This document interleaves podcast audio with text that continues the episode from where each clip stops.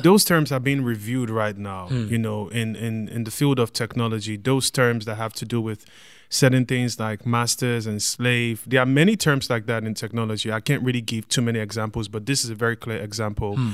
that kind of indicates how the in- intellectual property sometimes is so commercialized to the fact that it could be called a slave, Yeah. you know. And just looking at the whole history of slavery, you know, it, it's a bit insulting to think that this is still a term hmm. which is being used in a technological field, Yeah. you know.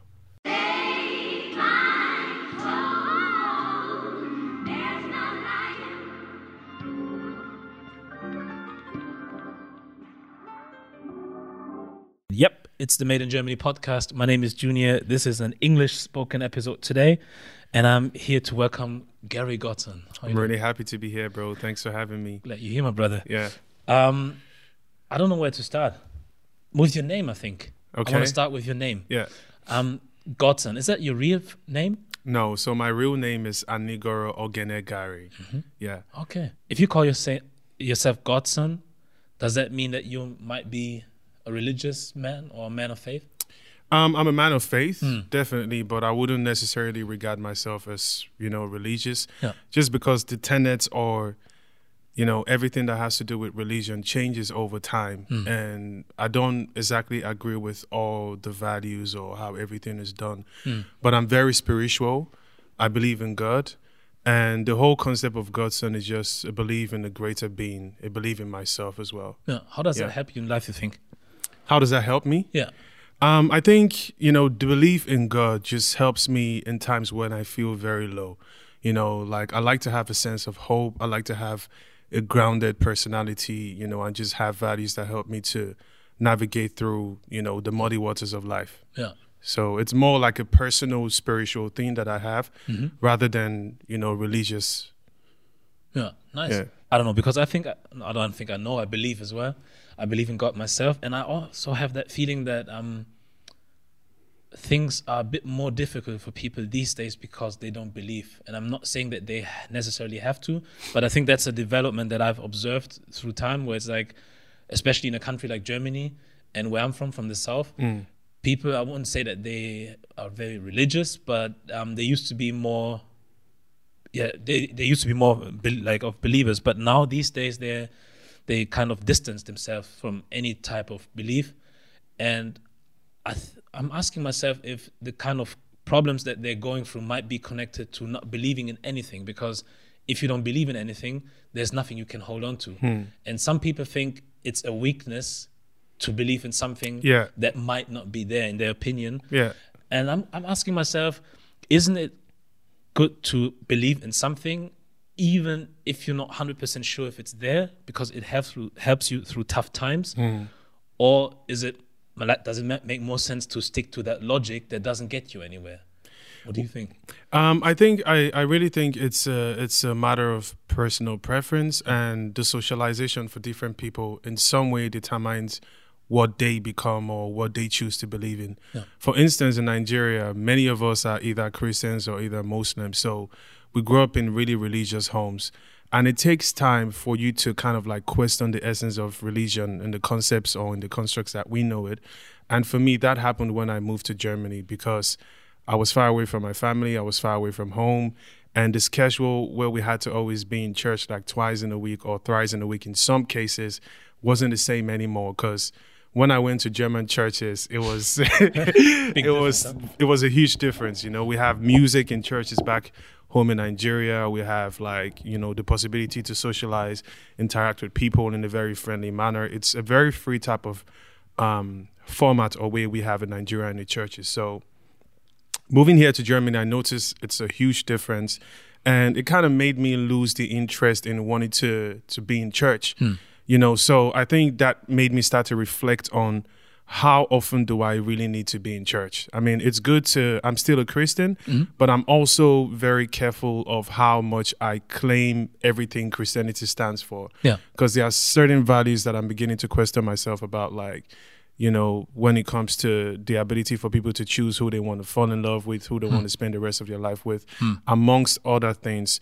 Um, but, you know, in my personal perspective, due to my upbringing, I've just noticed that difficulties are a lot easier for me to handle when I have a sense of hope and a, a sense of belief. Yeah. And apart from that, I also have a feeling of a of a greater sense of calling, which helps me to be more socially responsible with my interactions with others, the things that I do.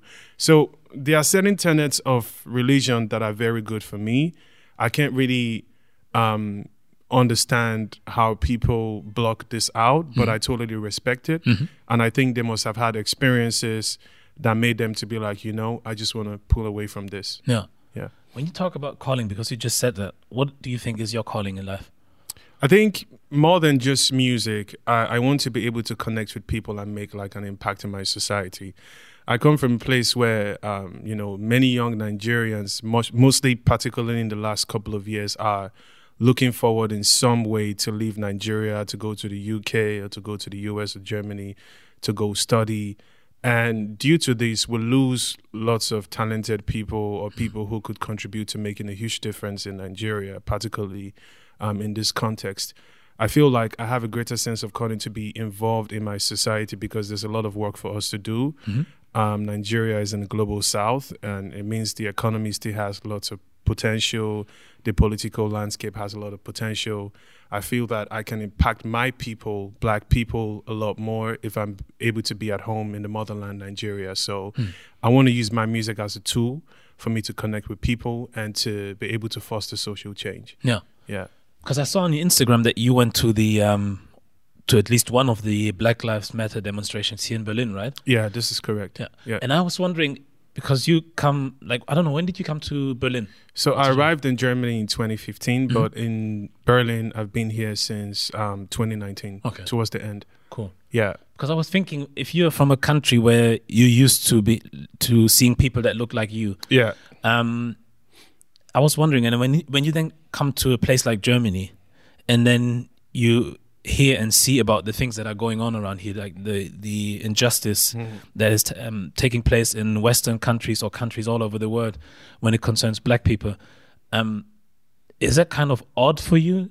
Where Oh, it's oh, yes, absolutely. where you, I, don't, I think, I'm, well, I'm sure that in Nigeria you also have certain problems, but it's like you come from a, from a country where you're amongst your own and you never have to think about that kind of things, and then you come here, and then there's all the all of those issues that you have to deal with.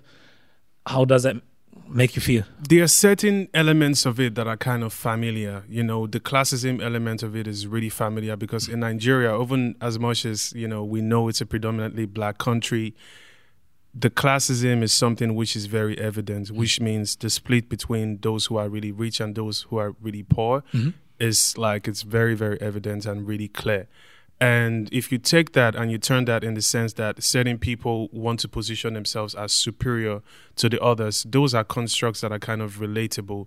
Um, but indeed, um, I became more aware of the subject of racism moving to Germany.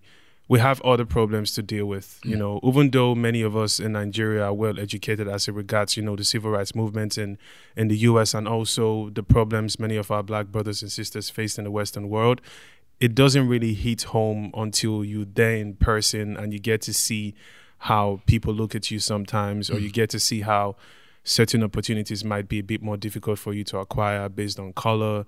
And you feel like you always have to prove yourself. And sometimes you feel like you even have to justify your being, you know. And um, it, it's it's it's definitely something new for me. And um, there's just no way I couldn't speak up or be a part of such a movement to to raise awareness. And I truly respect those who've been doing exceptionally great work in the black community here, you know, not just in the black community alone, but people fighting for diversity in, in Germany and beyond. Does it make you, or do you think that you have a different understanding of certain things that you've seen in Nigeria when you came over here? Because a lot of people say that, um, obviously, we experience things here in Germany or wherever we are in, this, in, in the West, but then a lot of people believe that there's a, also a connection to how Western, um, how how would you how would you say it? How the Western way of life, or how they've been benefiting from us from the African continent, um, has still an impact on African countries. Yeah. So can you see? Did you start seeing links where it's like, oh, I never understood what was happening at home, but now that I'm here, I can see the connection between certain things that I haven't been aware of. Mm. Have, did you have that realization at some Um, point? yeah, on on certain topics, but um, I'm also privileged to to have parents who educated me on certain things and exposed me to materials that started to challenge my thinking as a teenager, as a child. So my dad is a lawyer and um, a retired lawyer now. When we were younger, he used to tip us, like bribe us to read. Mm, nice. You know, so I was reading interesting books about, you know, racism, just books about civil rights movement, books about blackness, books about, you know, economy as well at a very young age. So even though I couldn't comprehend all the details or tenets of those books I was reading, it kind of like created a background thinking, you know, about some of those issues. So coming here, once again, it really hits home hmm. when you see the effects of colonialism still very evident and still very strong in in you know many African countries and the strongholds that were built have even gone beyond just the systematic hmm. um, structures to now our leaders being used as tools of oppressions for you know the people of their country who look like them. Hmm. So it's a it's a devil's circle you could say in a way, and I hmm. think it's going to going to take a lot of time to break out of it. But raising awareness about such topics and also trying to be involved politically by, you know, just reading or being part of conversation or taking action is a great step in the right direction for young Africans. I think. yeah. Yeah. Are you hopeful that things are going to change? I think so. I think absolutely things are changing already. Hmm. It's hard sometimes to appreciate the speed at which things are changing because there are still many negative things that could be distracting. You hmm. know, I'll give you an instance. Last year in Nigeria, I don't know if you know about it, we had the EndSARS protest, which mm-hmm. was quite successful till the military came in. It was disrupted by the Nigerian government. But if I think about it, five, ten years ago, I would have never imagined that young Nigerians would raise their voices in such an organized way in a protest form, you know, taking advantage of all the digital possibilities, hmm. involving other Africans in the diaspora to be a part of it, using the media, you know, just supporting themselves, standing in solidarity. Hmm. And making a very huge impact on how the rest of the world sees us and also our parents see us. Because for the longest time, we've always thought of Nigerian youths as kind of lazy. That's how the government describes us. But we hmm. really showed them something different from how they imagined us to be. And um, I feel that there's a new wave of of of like-minded people who are dissatisfied with the status quo. Yeah. They want to change things and they're working actively towards changing things. Yeah. Because I think I've heard, I think Tesla and also Google are some of the companies that are planning on, I think, using satellites to bring internet to a lot of countries, especially also African countries where people wouldn't normally wouldn't normally get internet connection. Um, so I think once they start doing that, I think there's a lot of more. There will be a lot more things that will come to light mm. because, uh, like you said, um, I also think that the impact of or the social media or the internet and the media that we have these days, like YouTube, Facebook, Instagram, has a huge impact on making or like raising awareness. Mm. And I can imagine that if those brands or companies make sure that we are connected everywhere or have access to internet or whatever, that there's going to be a lot more things that can come to light a lot quicker. Yeah. Um, because I think you, you, you know that a lot of African people have a lot of phones in Yeah, certain yeah. in certain countries. Yeah, that- I can tell you that, that- for sure. yeah, like at least one or two. Yeah. So um, many African countries, many African countries, they have access to Mm. internet. Like you know, we, we've seen what happened in Uganda with Mm. with Bobby Wine during the elections. Prior to the elections, we could see the level of mobilization, the level of organization, you know, the detailed level of storytelling that you know Ugandans were able to to do to rally around Bobby Wine. Even though he lost the election to Museveni, we can see that the internet and social media is really being used as a tool to hmm. fight oppression. And that's why Museveni understands this and the TikTok leaders understand this. That's why they shut down the internet when, you know, it's time for elections and things of this sort. In Nigeria too, at the moment, there are certain governmental bodies or persons who are trying to create like a social media bill hmm. to censor the internet because they know and they have seen several times um, how much the social media and the internet could be used as a tool to raise awareness globally about things that people otherwise don't see. yeah. Yeah. How do you feel about like I don't I didn't want to talk uh, turn it into political talk, but it's like it's hard not to, right? Yeah, it's hard not to. But it's like, how do you feel about intervention from countries outside that want to put, like, I don't know, that want to insert themselves into certain conversations or things that are going on in Africa or in African countries where it seems like they're there to help, but we don't really know if they're really there to help. Do you think that um, it's like a an effort that we have to make on all sides where it's like countries from outside have to see that things are going wrong because they're not just and also african countries or people in africa in general um, stepping up and all of them working together or do you think there's some things that we should be able to deal with on our own because mm. the intervention that we sometimes get is not helping us to get towards our goal That's a very, very brilliant question. I think that allyship in itself is very important. You know, it's it's a great sense of community when you feel that other countries in the world care about your cause and they want to support you.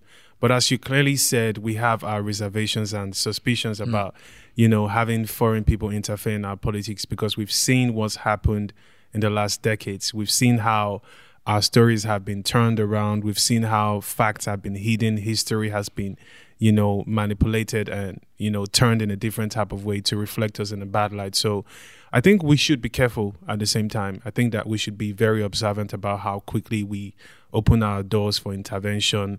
And I mean, we in 2021, it's high time we started working together more as, you know, countries in Africa to support each other with whatever problems we might be having because just based on proven facts and data that we have, there's little genuine interest in stepping into issues with a clear path or solution um, other than exploitation of certain natural resources that we have. So I think we should be able to tell our stories properly Yeah. and we should be more involved in the continent building. yeah Yeah. You just said exploitation. Um, because before we started, we talked about ownership Mm-hmm. of your intellectual properties. Is that the right word? Yeah, this is correct. Um, I'm bringing it up because we also spoke about certain things that are happening, especially like in German media. Mm. um, that we've witnessed, such as the incident with the WDR, yeah. where they had like a show of um, white people sitting together Yeah. discussing whether certain words should be offensive to people with a Yeah. certain type of background, like a Yeah, this- migrant background or religious background, um, whether we are allowed to feel offended about it Mm. or not. And for me, it's like um,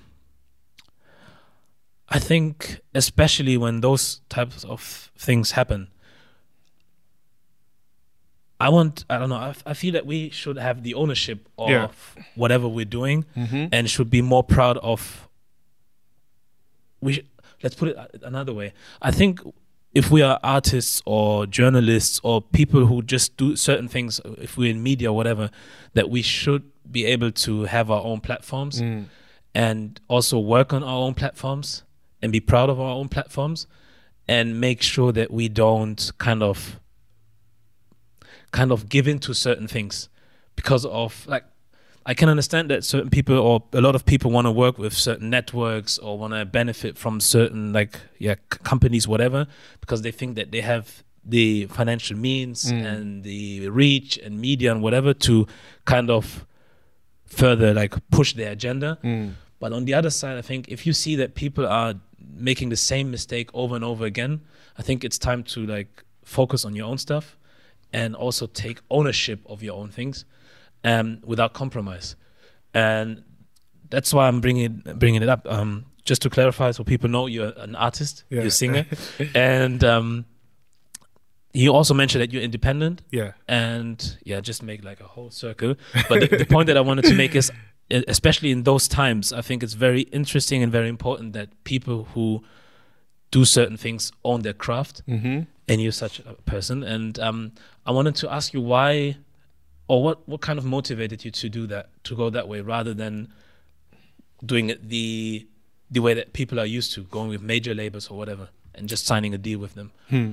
So um, it's a, it's a very interesting observation you've made, and um, to answer the first question, I think that the creative business is really difficult, and very easily we get into a realm where we begin to compare ourselves with other people based on you know the partnerships that they have, based on the validation they have from other artists or other creatives, you know, based on brand collaborations as well. Mm-hmm. And it makes you kind of doubt your worth if those things are not coming at the right pace and people are easily just looking for something that could happen to kind of validate them. I mean, it's not always the case, but I feel that comparing yourself sometimes could make you want to give someone else who's not so who's not been so invested in you creating the product to owning the product and then giving you a part of it, a share of it. Um, luckily enough, it's hard for me not to make reference to you know my my childhood in this case. When I started doing music, I was very enthusiastic about just being an artist myself. I started with production, mm-hmm. and my dad wasn't very happy about me. Mm. You know, it's it's a typical Nigerian parent setting. They want you to be a doctor. They want you to do you know law or something like this. Yeah, and you know, for many years, he was trying to talk me out of music because I was spending so many hours in the studio, mm. just coming home late. And um, it took a while for him to realize that I was really passionate about it. And once he realized I was really passionate about it, it was like, learn how to produce and try to own your records, try to own your masters, because this way you can really learn many as- aspects of the business that you otherwise wouldn't know about. So I've had this sense of, you know, wanting to own my masters, wanting to own my record and to control the narrative of how I monetize it. And I've just come to realize that with entertainment, you have to just be patient. You know, people get carried away by how easily they see other artists or other creatives popping, and begin to doubt their self worth. I've kind of learned that you know I should believe in myself, own my stuff, and the right people are gonna be attracted to it anyway. Yeah. Music isn't for everyone. Like whatever entertainment form you create, it's also important for you to realize that there's always a specific audience for it. Yeah. At the same time, there's a um, saying in Nigeria, "Ayek Bogon," is a robust saying which means there's enough space in the sky for all the birds to fly. Nice. So if you realize that you're just gonna stay on your grind and do your thing and you know not be so affected by external forces. Can you say that again? The English version. Ayek bongon. Okay. It means there's enough space in the sky for all the birds to fly. Very nice. Yeah. I, I also believe in that. Hundred percent. Hundred percent. Was there like ever a time where you were doubting yourself so much that you attempted to go with a label or were attempted to approach labels and to get a deal? Or did you always have that belief in your craft or whatever you're doing? The thing is, for me, first of all, like there's no problem with trying to have like a collaboration with a label.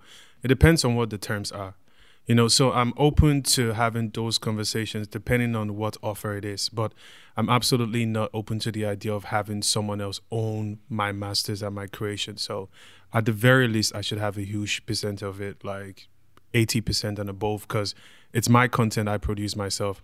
And most of the music we've done it internally with my partner, who's um, a music producer, HKMK. We built everything independently. Um, I've had conversations with labels like mm-hmm. once or twice, but it's not really been something tangible or something I trust I trusted enough to move on with. So what would they ask for? Like you don't have to name a label or whatever, but how, what would that look like? A conversation where you hear something and they offer you something and you're like, nah, I'm okay? Um, just first of all, I try to read the pulse of the label. Are they really trying to do something based on the fact that they're interested in the music, they care about the person behind it, they see like longevity behind the brand as well, or is this just some collaboration for the sake of the fact that they see that the genre Afro beats is picking up. Although my music is Afro fusion, it has some Afro beats elements in it as well. So I try to you know, peep game and try to analyze how invested they are in doing something special mm-hmm. and also allowing me have the creative control. And if those tendencies or those feelings I'm not able to notice them in the conversation, then it's a clear indication for me that this might just be a commercialization of my intellectual property. Yeah. Because when it comes to intellectual property, there's one example that always comes to my mind, or two.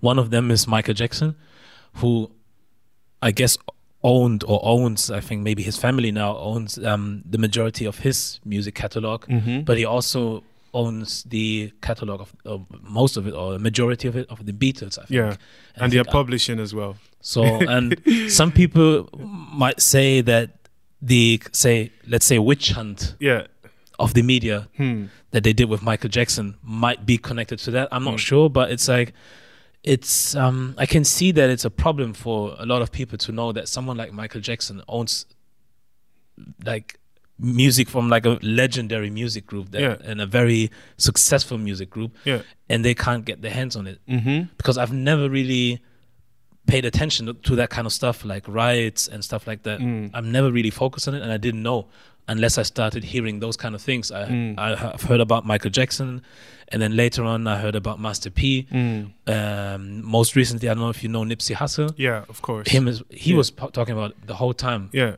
Jay Z too Jay-Z too, owns all like, his masters. owning Two masters. Chains Mm, think- owns all his masters. Yeah, I think even T Um, Pain bought his back. yeah. Kanye also did buy his masters, like Oh yeah. yeah, not so long ago.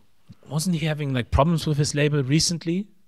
Um, so the last news about Kanye I heard was he was able to successfully buy out Oh, his nice. masters. Yeah. Yeah. But he still has issues with the label because he claims there's been no transparency, and he wanted to kind of kickstart a movement where people begin to have more conversations about masters and ownership and you know the terms and agreements. So the rights are called masters, right? Yeah, But the I think the tape and uh, that's like those words they, they have been used like back in the days. I think when they were still recording on I don't know vinyl or Mhm. on cassette or whatever. yeah. Where it's like the the CD or cassette is the slave, right?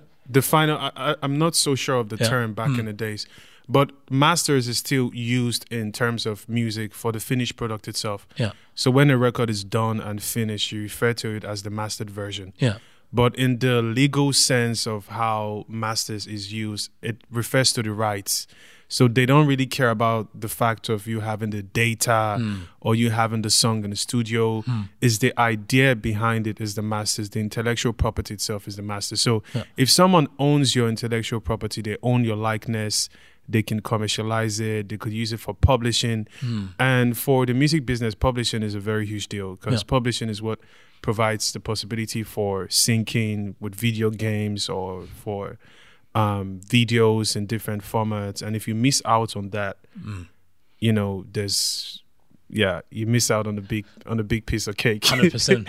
When they, when they put your song on a Super Bowl commercial, and you're, you're not owning or earning Yeah. anything on, from it. That's um, that's strange. But I think I need to look it up, or maybe someone knows it who's listening and watching and can put it on the comments. Um, but I think that's the the duality of those things. I think it's masters, like you said, the rights, and I think the slaves are the cassette or whatever the music has been recorded on, which is kind of strange mm-hmm. that you would call something master and slave.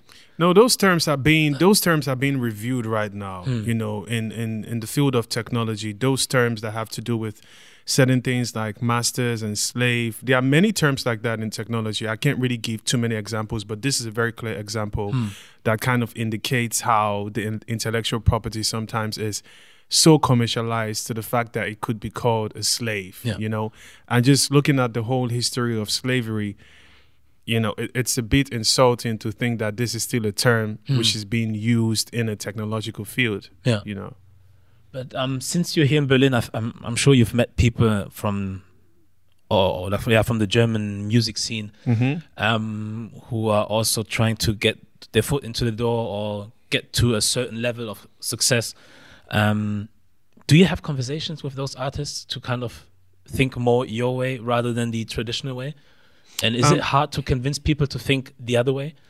I never try to to convince people to you know to think the other way because as I earlier mentioned, I think people have different experiences when it comes to how they even get their foot in the music industry. So for some people, it happens really fast. Some people who don't even have records which have been put out get record deals just because they know the right person or an A&R discovers their music early and is like, we want to do something with you from the scratch. We're to help you, you know, put this out. We're going to help you distribute the product. So everyone has different stories of how they got in the game. So I feel that it's kind of hard for me to try to tell them how I'm doing my thing because you also don't know how far or how deep they are into what they're doing already. You know, they might have a deal for five more years or for 10 years or for two more albums or four more albums. And, you know, I, I just would have a conversation based on what I could learn from them because um, I don't think there's any shame in having a label. I think it's about having a label that sees a vision with you and cares about really bringing out the product and also telling your story in the way that you see it. So some artists are lucky enough to be in a label where they also have like a high level of independent creativity, while some are tied down to deals where they basically just give the music to the label and the label does whatever they want to do with it and also use the artist name for the likeness so Yeah. i try to talk with artists to you know kind of learn about their inspiration kind of learn about some mistakes they've made so i don't have to repeat them myself and just appreciate whatever struggles they have because for people of color doing music there are still so many things and challenges we have to deal with even though things look very rosy on the outside Mm. when it comes to ownership in the black community particularly we still you know lots of steps away from understanding how we could utilize our f- full potential Yeah. in terms of commercialization because there's like that conversation going on for some time now um, in the also in the German music industry, especially when it concerns like rap and R and B.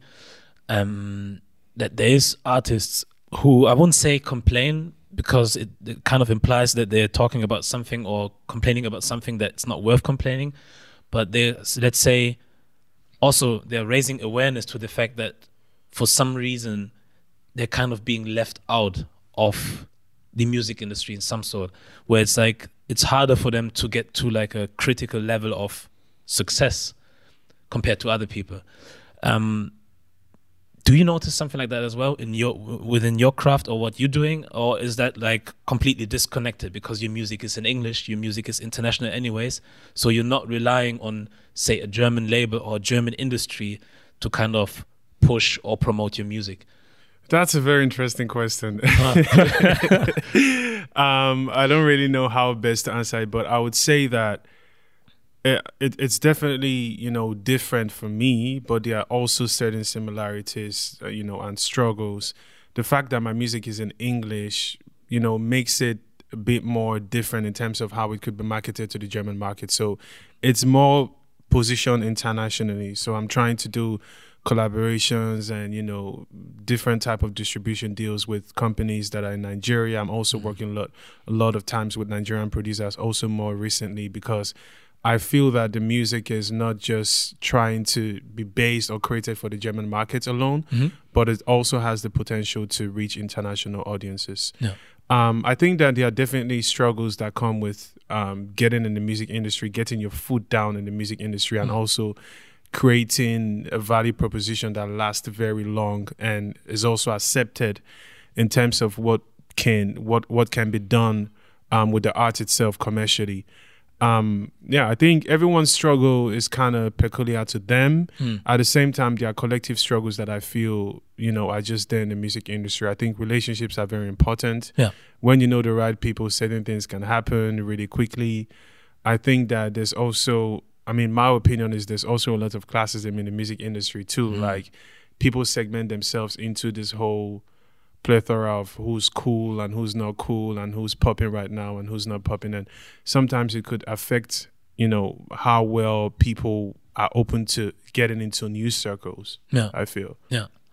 Oh, I just watched something before I got here, something very interesting where I don't know if you've heard of Dr. Umar Johnson. yeah dr Uma Yeah. johnson yeah I've watched an interview that he did with someone, I've, I can't remember who it was. Um, and a theme that always comes up, especially like in election years in the US, that um, when it's time to vote and when especially Democrats need votes, they always the black they're always pushing for the black vote. Yeah.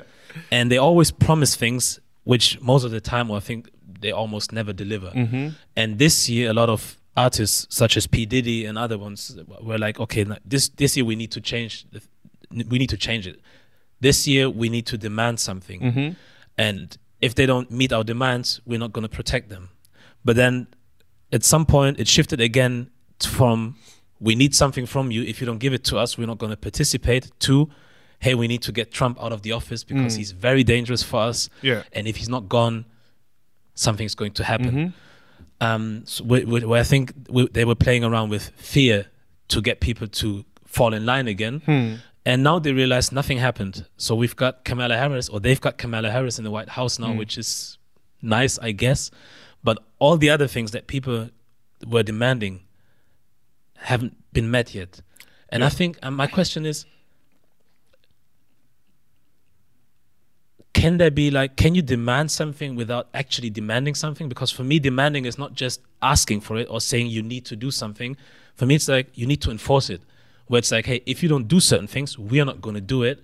And then we're going to see how it's going to work out down the line there might be a chance that things might go a bit south, but that's the cost that we're willing to take because we're not participating anymore. We're not your puppets.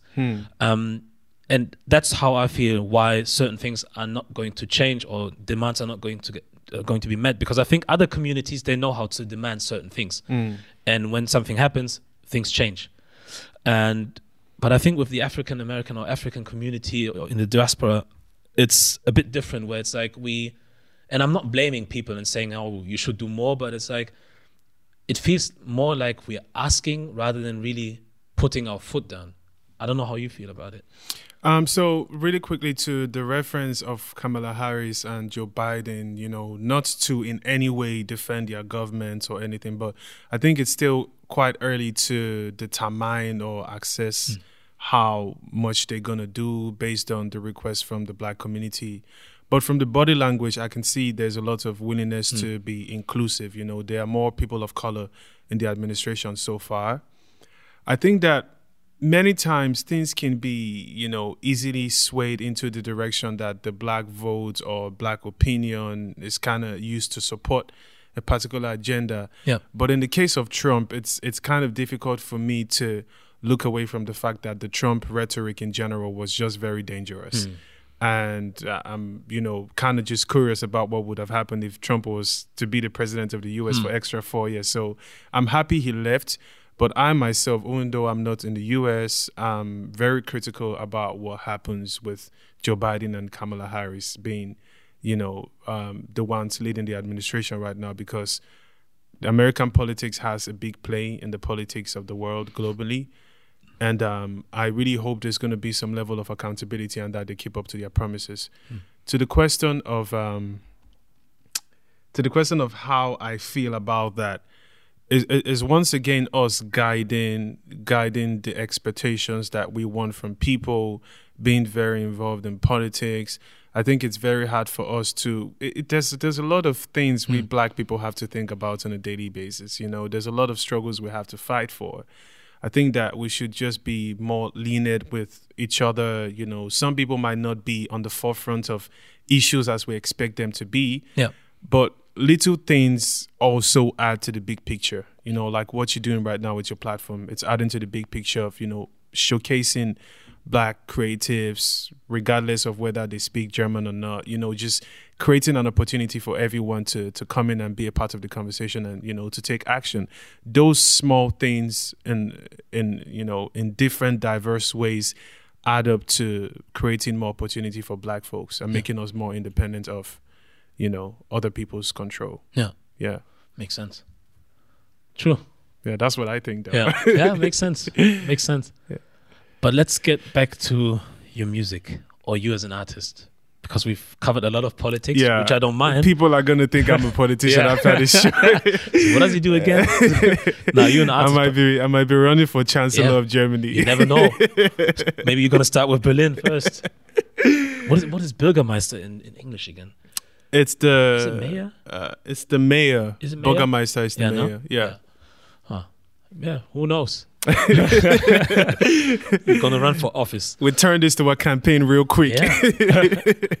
Did you ever think about something like that? Were you ever were you ever asking yourself or thinking about a black political party in Germany? That did that ever cross your mind? I know there are black politicians in Germany, like a couple of them. I think Amina was also here Mm-hmm. on the show. Um, but like, cre- do you mean me creating a black, oh, not you, but just in general. Like, I mean, maybe like being a part? Nah, because I was thinking about it on the way here, Mm-hmm. where it's like, because I think P Diddy he started a party in the US. Mm. I don't know what it's called. I forgot. But I was thinking, if we kind of feel that certain things, or if we believe that basically politicians don't really think about us, Mm-hmm. wouldn't it be time for us maybe to form our own party in Germany because I think we've got the means to do it. I mean, I'm I'm not so into politics that I know how much money needs to go into it and what Yeah. you- what certain um, criterias are to start your own party. But it's like, I think at least we have the right to do it. Mm-hmm. And I was wondering if we feel that people are not doing enough for us or not really considering us in whatever politics they're involved in, whether it should be an, idea to start an, our own party. That's basically. a very good idea. I mean, Yeah. I, Huh? I could I, I could see that Huh. happening if we have the right leaders, we have the right spokespeople, we have like a clear mission and goals and values. Why not? Hmm. I don't see anything, you know, wrong. I don't see why that's not possible. Yeah. Lots of people are gonna be pissed off though, but yeah, Well, maybe someone some people are gonna be pissed off. Not 100%. maybe not lots of people, but I think it's it's totally achievable. do you think we should care about certain things where it's like for example i mentioned the the the show um on WDR Mm-hmm. called the letzte instanz where they in my opinion uh, went out of line Mm-hmm. um and then when you read the comments because there were a lot of reaction videos and then when you see the comments there's people like oh they're crying again they're complaining again and this mm. and, and i'm wondering do should we care about what people say? Like if, mm. if people are being ignorant should we care that they're pissed off or should we just focus on whatever we're doing and keep on doing it Well, um, you see, white fragility is something which is really evident. You know, there's there's a great sense of entitlement by many people who feel that they shouldn't be questioned, that that their perspectives are right, and their perspectives and ideas should be protected. And if you have a counter idea, you're being an enemy. You know, the status quo should remain. At the same time, I feel that we black people fight lots of battles on a daily basis. Hmm. So I encourage people to pick their battles wisely and to think of things which you know is really worth fighting.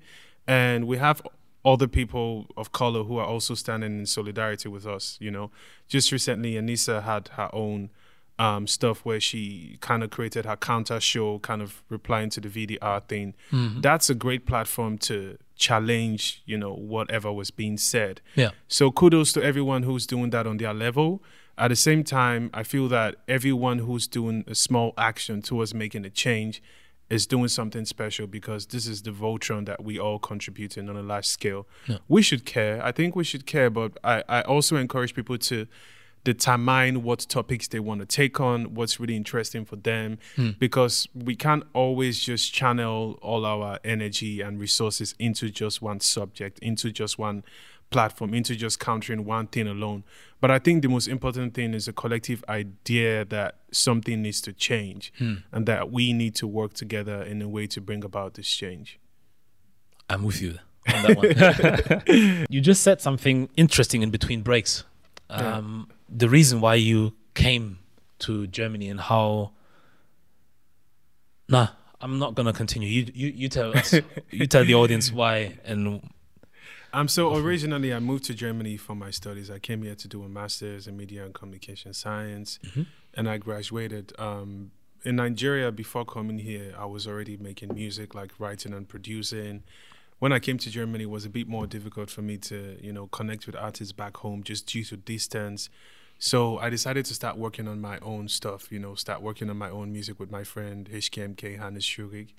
And, you know, ever since we've been just creating our music together under the room of understanding. And there were people who kind of like tried to tell me, oh, you know, why are you trying to do music in Germany, in English?